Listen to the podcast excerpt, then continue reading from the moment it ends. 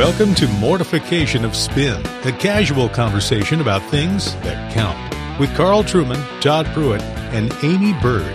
Mortification of Spin is a weekly podcast from the Alliance of Confessing Evangelicals. Let's join this week's conversation.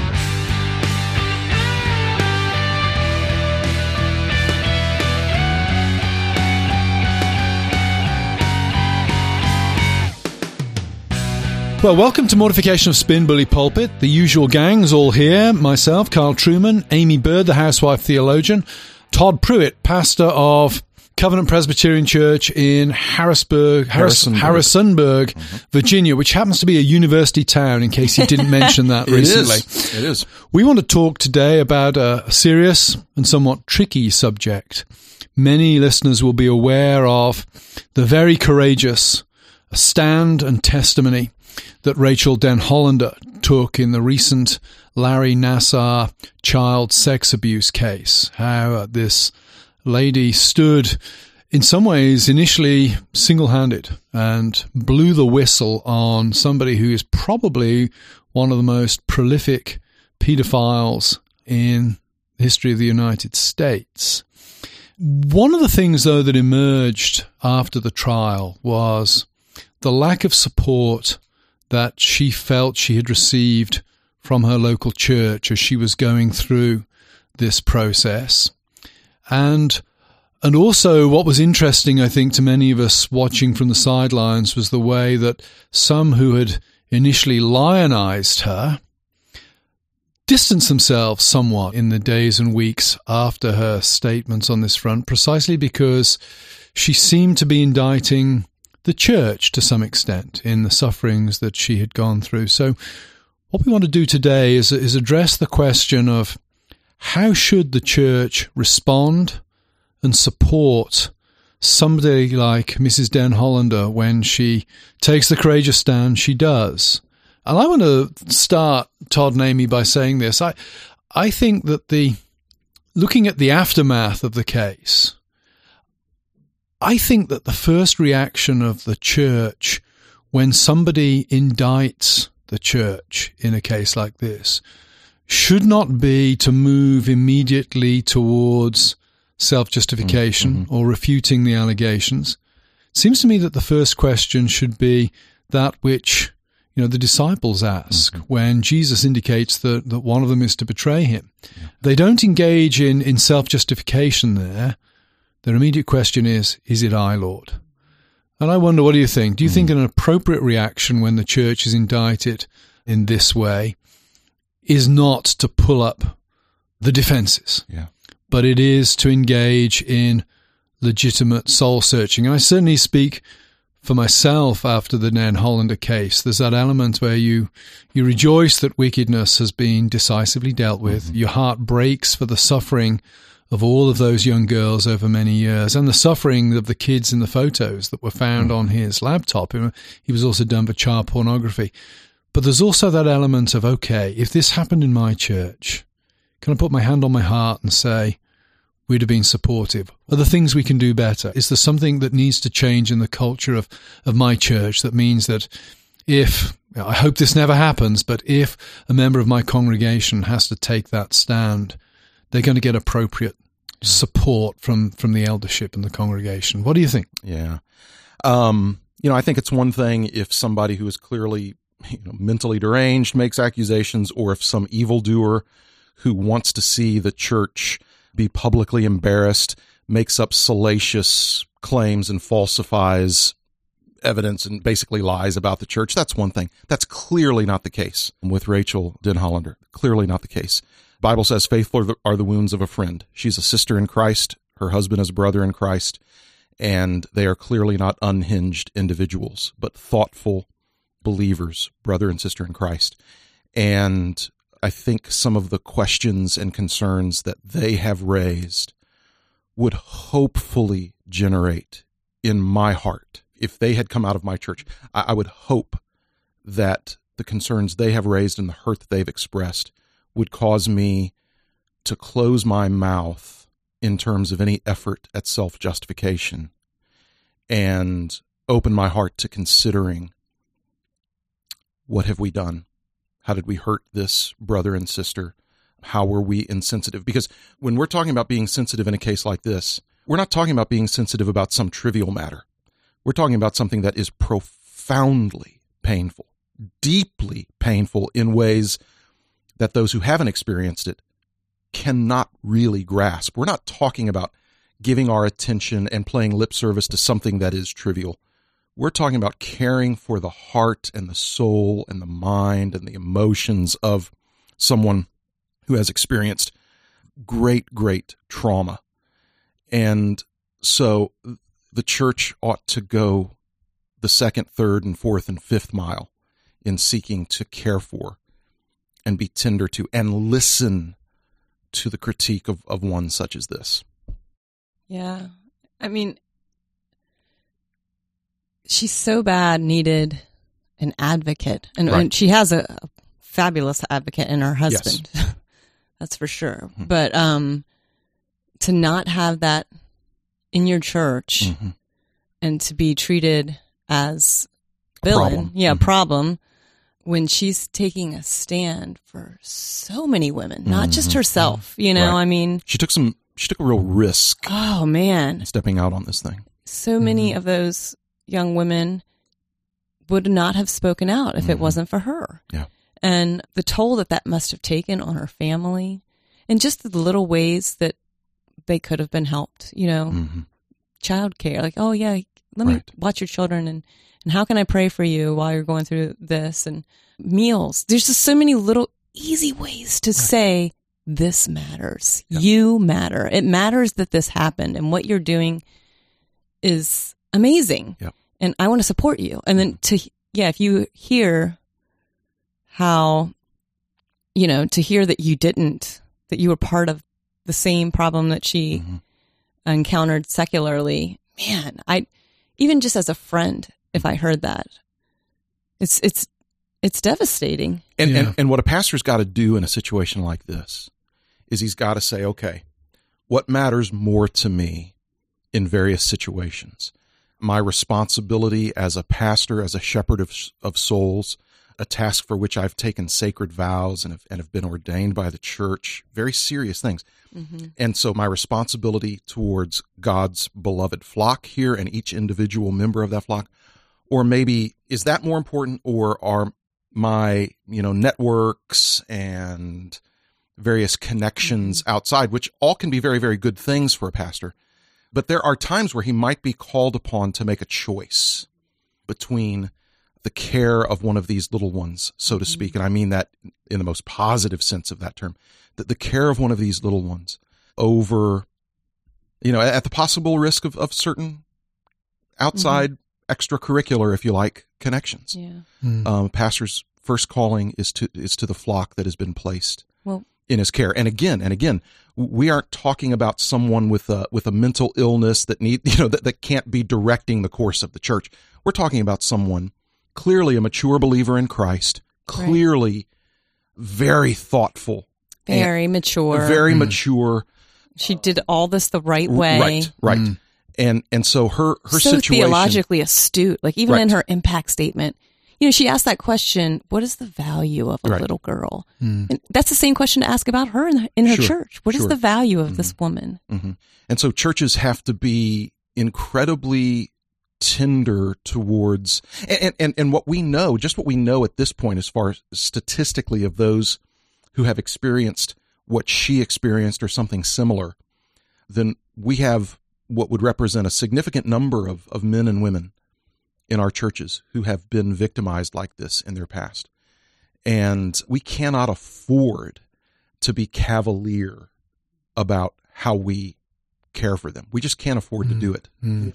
The damage done to someone who feels betrayed by their church is very Yeah. similar to the damage that is done for a child to be betrayed by a parent. It's a very similar dynamic, and we can't afford to do that. Yeah, yeah. And I think uh, the point you make, Todd, about the need for pastors and elders to be sensitive to the concerns primarily of their congregation.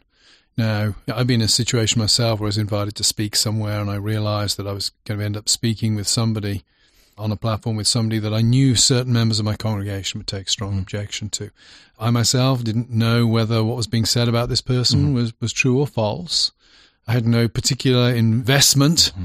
in finding them guilty of what was being said, but I felt it was appropriate for the peace and harmony of my local mm-hmm. congregation to withdraw from that engagement for precisely the reasons the reasons you say. I think pastors need to be careful what associations they keep, who they bring into their own church in the pulpit, because there are those in the congregation who can be hurt and damaged by that. Right. And just before you know anybody jumps in and says, "Yeah, well, what about nutcases? What about mm-hmm. malicious accusations?" Yeah, to handle that, if if you know your people half decently, mm-hmm. you know who the people with the axe to grind Right. are. You know who the the people who cry wolf mm-hmm. are. If you actually know individuals as human beings, you know when you're getting a a serious and substantial concern or whether it's just the usual suspect trying to cause trouble and, and you make a call on the basis of that. Maybe you won't get it right every mm-hmm. time. And I'd also add that I think erring on the side of the congregation should be the default position Yeah. for, for pastors. I, I agree, and I, and I think that's well put. Erring, Yeah. you know, if, if I'm going to err, I want to err on the side of caring for the Yeah. people that the Lord has entrusted to me. Yeah. One of, one of the thoughts I had when I watched the full impact statement that Mm. Rachael gave in the courtroom, which, by the way, was one of the best explanations of, of law and gospel that I've heard in a very long Mm. time.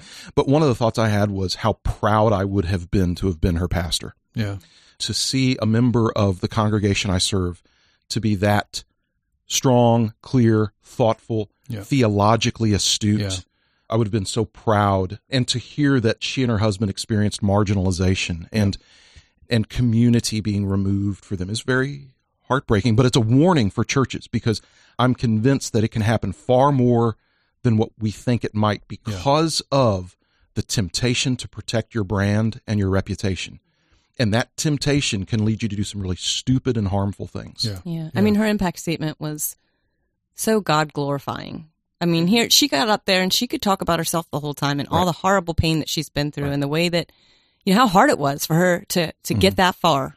I mean, she fought hard and she gave the gospel. Yeah. She, She- waived anonymity. Right. Yeah. I mean, it's Right. that And- was and- huge. yeah. It's And so, I mean, it tells Not, you a not knowing lot. what would not knowing what was going to happen. No. It tells Yeah, you a lot right. about her character. And so, I mean, you know, she points to Larry Nassar, she says, You are the man. Right. And then she points to the church Right.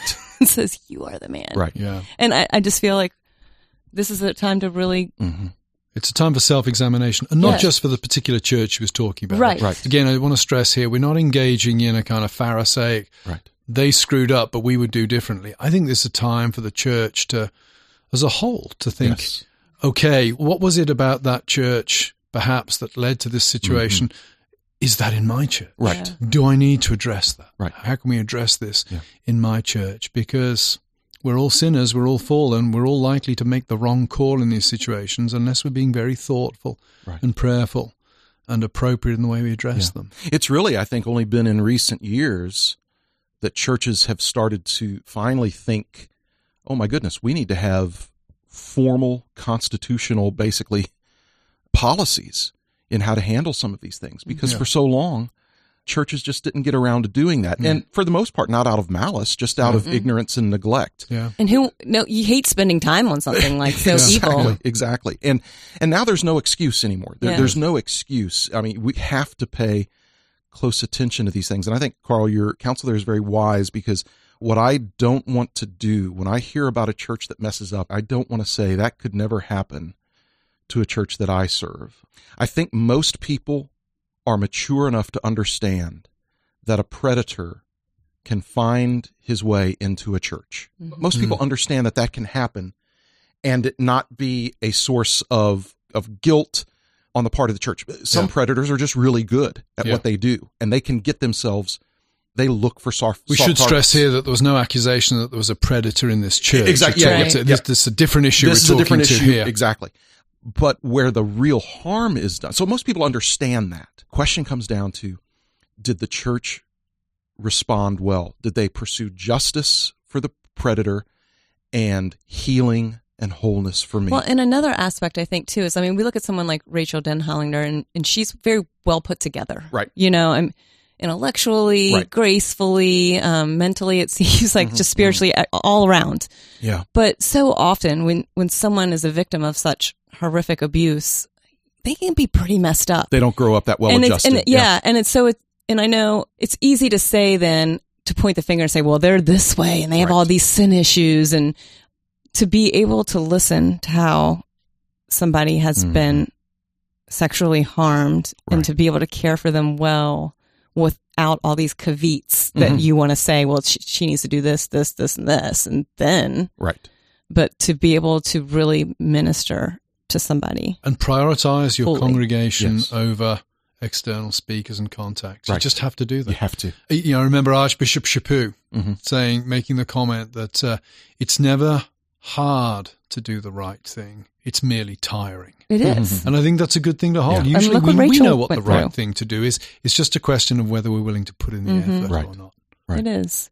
Yeah. Yeah. Well, I mean, this is a topic that I think we'll continue to talk Mhm. about because it's one that's going to continually face the church. And um, this one's just more in our current events Mm. Right. lately. And um, I'm just so proud of how Rachael has Indeed. has fought that fight, man, and the grace that she showed up there in her impact And- statement and, boldness. exactly. And prayers for She called for out sh- the sin for exactly. sure. And and prayers for she and her husband to be loved well yes. in a good church now. hmm Yeah. So, so thanks for listening. And um, if you would like to go over to visit our website, mortificationofspin.org, we would love for your support, uh, either in prayer or also you can leave donations there. You could register to win a copy of our giveaway this week, On Guard, Preventing and Responding to Child Abuse at the Church. It's a New Growth Press release. Author is Deepak Reju, and we are happy to give away some copies to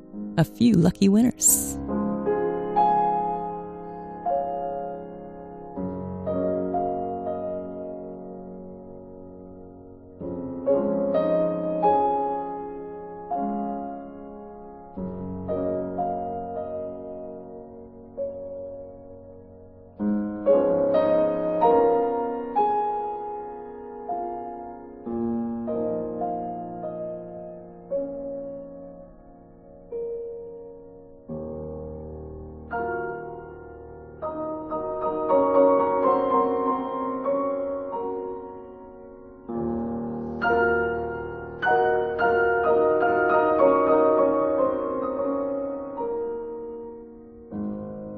Thanks for listening to Mortification of Spin, a podcast of the Alliance of Confessing Evangelicals. To read more on hard hitting topics like this, visit the podcast page and blog at mortificationofspin.org, where we'll have links and other articles from Aimee, Carl, and Todd. And while you're there, please subscribe and consider making a donation.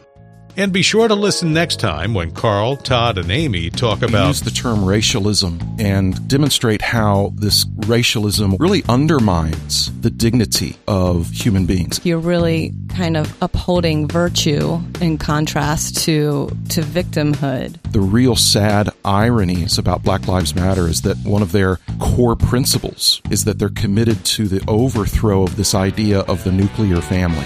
That interview is next time. Join us then.